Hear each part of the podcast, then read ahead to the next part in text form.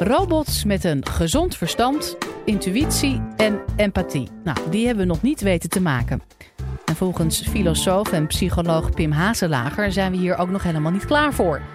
In deze podcast vertelt hij waarom het eerst eens tijd wordt dat we allemaal ons robotbewijs gaan halen. Live vanuit Club Air is dit de Universiteit van Nederland. Ja, waarom zijn wij nog niet klaar voor uh, robots? Nou ja, kijk, er zijn een paar zaken waar ik me best wel zorgen over maak in verband met robots. En die, die wil ik heel graag eigenlijk met jullie bespreken. Um, kijk, uh, robots komen eraan. Dat is heel erg duidelijk. Uh, ze komen in onze huizen, onze tuinen, onze keukens en onze bedden. En de redenen daarvoor zijn eigenlijk heel banaal. Uh, de eerste is dat de prijs daalt. Tegenwoordig kostte die, zo'n instapmodelletje, iets van 5000. Haal daar nog één nul van af en je zit in de prijsklasse van een tablet of een tv of uh, een ijskast. En dan gaan mensen die dingen aanschaffen. Dan kun je er misschien nog niet zoveel mee, maar dan ontstaat er een markt, want er is vraag en dan worden de producten beter en het gaat elkaar dan versterken. Dus wij verwachten eigenlijk dat zo uh, over 10, 15 jaar, niemand weet precies wanneer, er iets soortgelijks gaat gebeuren als in de jaren 80 plaatsvond met de personal computer. Dus uh, ik heb zelf mijn eerste basic programmaatjes nog geschreven op de Commodore 64. Die kwam ergens in 80, 81 op de markt. Die was een paar honderd gulden. Daar kon je eigenlijk nog helemaal niks mee. Ik weet nog dat het externe geheugen, dat was een cassettebandje. Daar kun je je nu echt helemaal niks meer bij voorstellen. Uh, maar wat je ermee kon, was nieuw. En leuk, zo leuk dat je hem toch kocht en er toch dingen mee ging doen. En dat versterkte elkaar. En aan het eind van de jaren 80 had iedereen een computer. Nou, zoiets gaat dus ook gebeuren met robots. En dan zijn er eigenlijk twee soorten robots uh, waar je aan kunt denken. De eerste zijn uh, automatische werktuigen. Zoals bijvoorbeeld de Roomba, hè, de stofzuigerrobot die je nu al kunt kopen. Die is heel duidelijk geënt op zijn functie. Dus qua uiterlijk ziet hij er helemaal niet uit als een mensachtige robot, maar is gewoon echt een heel functioneel ding. En je kunt het beste denken aan uh, gereedschapskisten. Eh, een hamer heeft ook een hele specifieke vorm voor die specifieke functie. Alleen is het voordeel van dit soort uh, robotgereedschap dat ze zichzelf ook netjes opvouwen en opbergen. Dat is een, uh, een handige bijkomstigheid. Maar misschien veel belangrijker, en waar ik het nu vanavond vooral over wil hebben, dat zijn mensachtige robots, de zogenaamde humanoids. Die spelen eigenlijk in, omdat ze er zo mensachtig uitzien, op onze sociale gewoontes. Dus ze roepen bepaalde verwachtingen op. En dat is ook de reden waarom robots er heel vaak een beetje kindachtig uitzien. Een beetje jong, een beetje cartoonachtig. Want dan verwacht je misschien nog niet de meest complexe cognitieve vermogens. Je praat er misschien wat langzamer tegen, wat duidelijker en dergelijke. En dat komt heel goed uit, want zo goed zijn ze nog niet in natuurlijke taalverwerking. Um, en uh, mensen kunnen zich dan ook wat makkelijker aan ze hechten. Dus dat uiterlijk, dat humanoïde uiterlijk, dat mensachtige uiterlijk, is eigenlijk heel erg functioneel. Um, maar, maar, dan ontstaan ook een beetje de problemen, want mensachtige robots zijn eigenlijk hele vreemde wezens. Ze zijn een hele merkwaardige mengeling van enorme intelligentie en ongelooflijke stupiditeit. Uh, ze kunnen veel beter schaken of go spelen of feiten ophalen of data analyseren dan mensen. Maar ze schieten ontzettend tekort in wat je zou kunnen noemen common sense, gezond verstand, sociale intelligentie, empathie. Gewoon een beetje meeleven als iemand verdriet heeft en dat door een gebaartje en dergelijke tot uitdrukking brengen. Voelen en willen, dat zijn eigenlijk allemaal nog zaken die ze gewoon niet goed in hun mars hebben. En ik maak me ook wel een beetje zorgen over bijvoorbeeld bepaalde documentaires die dan robots in de zorg, hè, voor, voor ouderen in uh, verzorgingstehuizen laten zien. Er zijn documentaires geweest over robots die Alice heten of Zora. En uh, als je die documentaires ziet, die vaak heel mooi gemaakt zijn, dan zie je zo'n mevrouw in een bejaardentehuis een heel gesprek hebben over haar man die overleden is en dergelijke. Uh, wat daar allemaal de gevolgen van zijn en hoe zo'n mist enzovoorts. En dan zegt die robot allemaal hele verstandige dingen terug.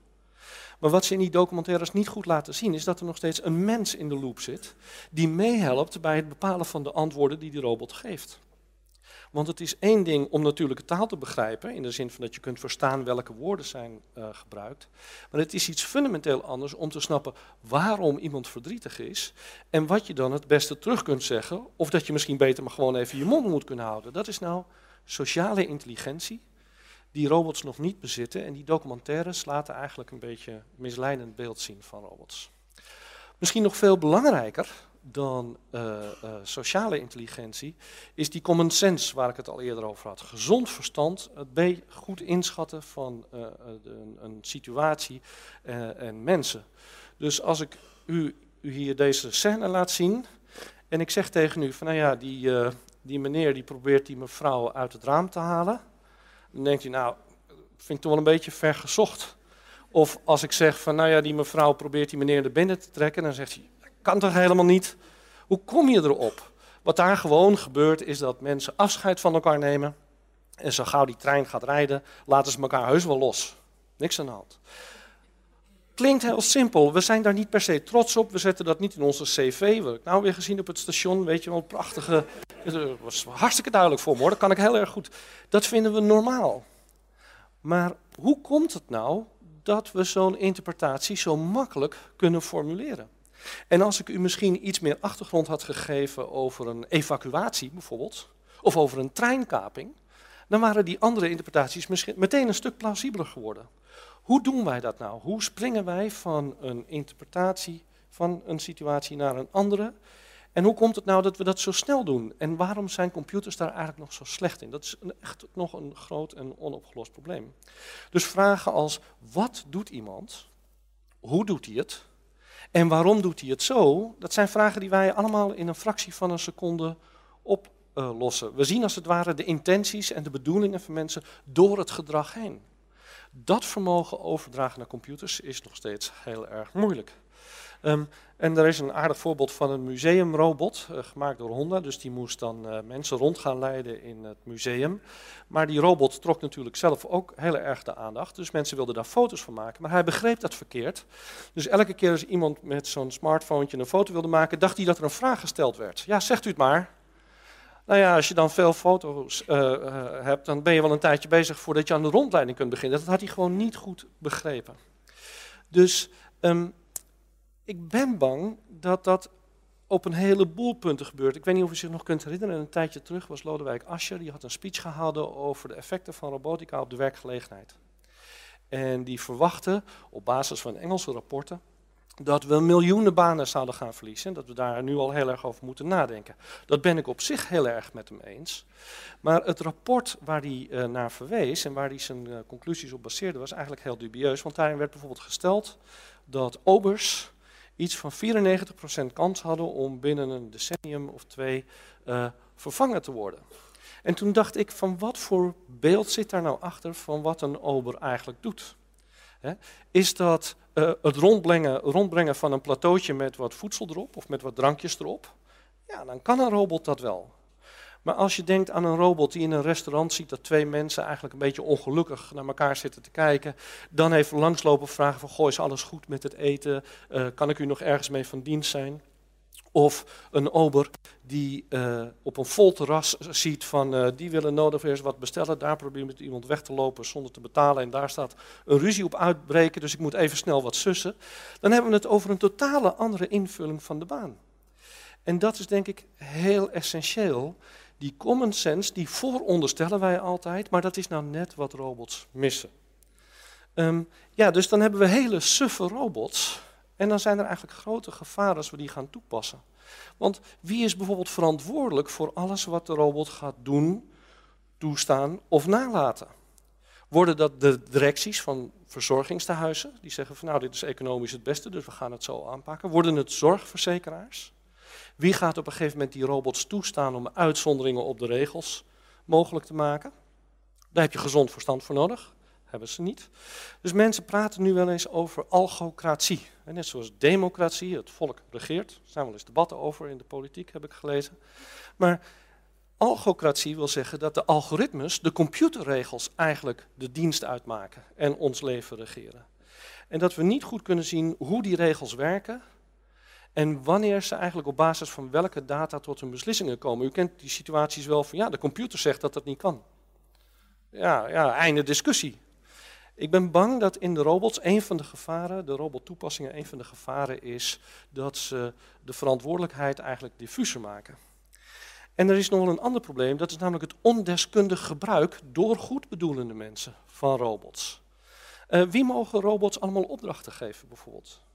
Het is natuurlijk vragen om ongelukken als je kinderen of uh, mensen met bepaalde afwijkingen opdrachten laat geven aan robots, omdat ze misschien niet helemaal kunnen overzien wat de consequenties zijn van die opdrachten. Uh, er is een ander gevaar en dat is uh, privacy. Uh, robots nemen natuurlijk dingen op. En die nemen je teksten op of die hebben camera's zodat ze je kunnen filmen. En er is bijvoorbeeld nu een robot Pop teruggetrokken door de speelgoedwinkels, omdat hij eigenlijk buitenstaanders toegang gaf tot de kinderkamer via die robot. En daar moeten we dus heel erg goed over nadenken. Dat is die robot Friend Kyla. Die wordt nu gelukkig niet meer verkocht. Dus in totaal zou ik willen zeggen, we moeten geen robots vervangen, uh, we moeten geen mensen vervangen door robots. Behalve misschien voor saai of voor vuil of gevaarlijk werk. Maar juist bij contact met mensen moeten we robots gebruiken als aanvulling op of ondersteuning van, maar in ieder geval niet vervanging van mensen. Robots, uh, moeten, we moeten beter snappen wat die robots eigenlijk nou wel en niet kunnen. En daar zijn best veel misverstanden over. En ik pleit er dus ook voor om iets als een robotbewijs in te voeren. Net zoals je met een auto een autorijbewijs moet halen, omdat dat best gevaarlijke machines kunnen zijn. En je anders moet leren denken en bepaalde regels in acht moet nemen om de dynamiek van zo'n machine een beetje onder controle te houden. Moeten we dat misschien, in elk geval in een bepaalde overgangsfase, ook voor robots doen. Eerst eens even een cursus over die merkwaardige mengeling van, gezond, uh, van, van uh, grote intelligentie op abstracte patronen, maar een gebrek aan uh, gezond verstand. Dat lijkt mij eigenlijk een hele belangrijke stap bij de invoering van robots om ongelukken te voorkomen. Dus ter afsluiting, waarom zijn wij nog niet klaar voor robots? Nou ja, het is eigenlijk heel simpel het antwoord, omdat we robots overschatten en onszelf onderschatten. Dank u wel. Dit was de Universiteit van Nederland. Wil je nou nog meer wetenschappelijke antwoorden op spannende vragen? Check dan de hele playlist. Deze podcast is genomineerd voor de Dutch Podcast Awards. Ben jij fan? Breng je stem uit via podcastawards.nl.